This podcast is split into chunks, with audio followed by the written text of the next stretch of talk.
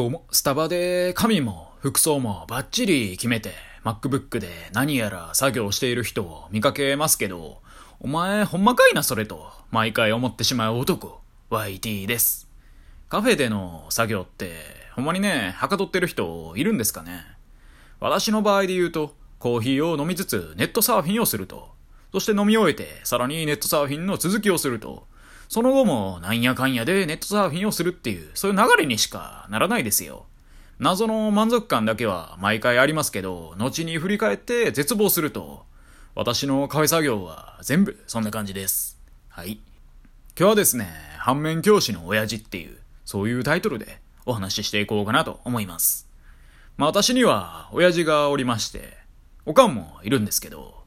まあてかね、どんな導入やねんって感じっすね。そら親父とおかんありきでね、このように一応生を受け取るんですもんね。で、まあ今となったらね、まあいい親父だったんだろうなと思うんですけど、学生時代とかはね、ずっと、なやこの親父ってね、まあ思ってまして。まず私が実家にいた頃はね、特に親父はね、本当に暗いおっさんだったんですよね。まあ、全然喋らんと。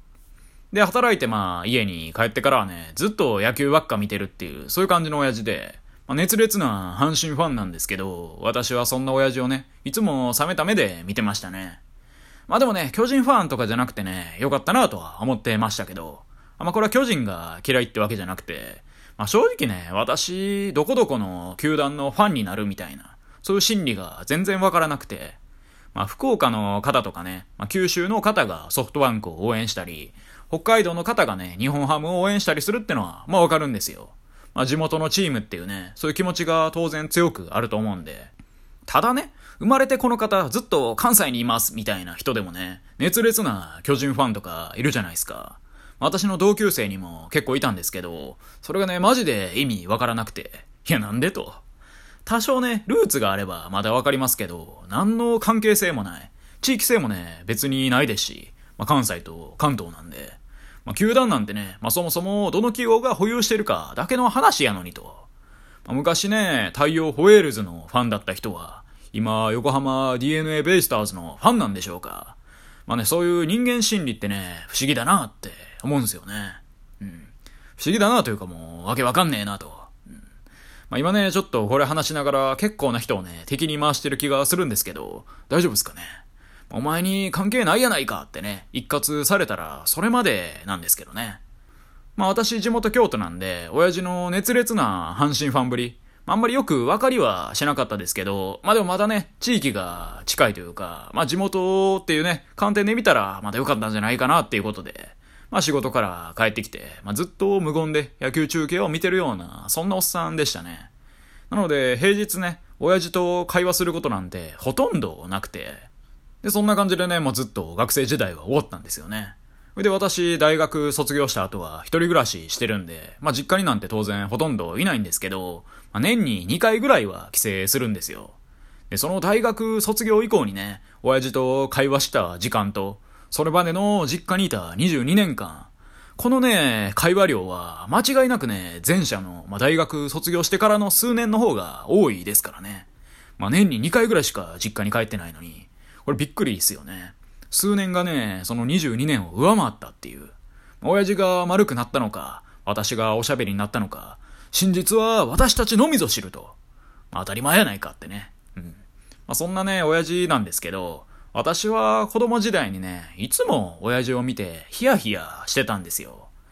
それがね、奴はいつも余計な一言を言いよるんですよね。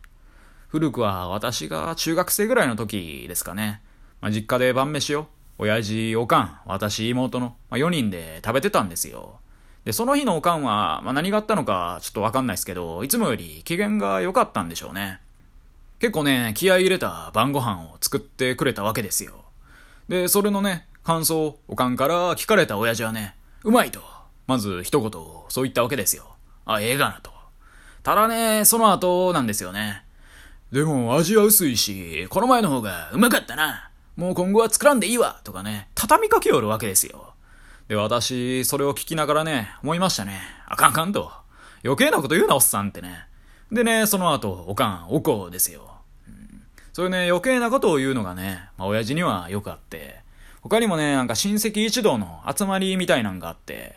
で、いとこと、そのまあ我々一家は微妙なまあ距離感だったわけですよ。そんな別に仲良くないと。ただまあ親戚一同集まってるんで、話すわけじゃないですか。で、なんか会話の中でね、いとこのおっさんが、そういや近くにあるあの餃子屋さんめっちゃうまいですね、みたいな、そんな話をね、してきて。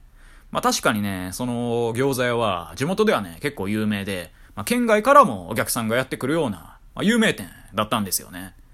しかしね、私の親父が、まあそれをね、おとなしく聞いてるわけはなくてですね、また余計な一言を言うわけですよ。まあ、味昔より落ちてますけどね、ってね。私聞いてて思いましたね。なんでそんな余計なこと言うねんと。え、どうしてもそれって言わなあかんかったと。案の定ね、まあ変な空気になってもうとるわけですよ。味が昔より落ちてるとかね、別に必要ないじゃないですか。あ、うまいっすね、で、それでいいやん。なんでわざわざね、否定から入ると。まあ、こういうのがね、私の親父にはありまして。いや、きついおっさんっすよね。普段からね、言葉数が、まあ、多ければ、そんなにね、際立たないですけど、いかんせん無口なんでね、その余計な一言がすごい目立つんですよね。もう余計なことばっかり言うおっさんやと、まあそういう印象にどうしてもなってまいりますよね。ってことをね、私子供ながらにずっと思っていて。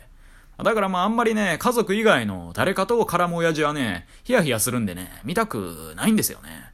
まあ、なのでね、まあ、こんな親父になったらあかんってね、よう思ってましたね。でもそんなことをね、考えながらもね、まあ、思うんですよね。もし、私に彼女ができて、結婚して、幾重もの奇跡の末にね、息子が生まれたとして、まあ、ちょっとステップ長いなって感じなんですけど、そんな息子がね、ある程度育った時にこう言われるんでしょうね。うわ、親父思想強あんなには絶対ならんとこってね。まあ、ということでね、まあ、息子ってのは親父を反面教師にして成長していく生き物なのかもしれんなっていう、そんな話でした。以上、YT でした。今日も聴いてくださり、どうもありがとうございました。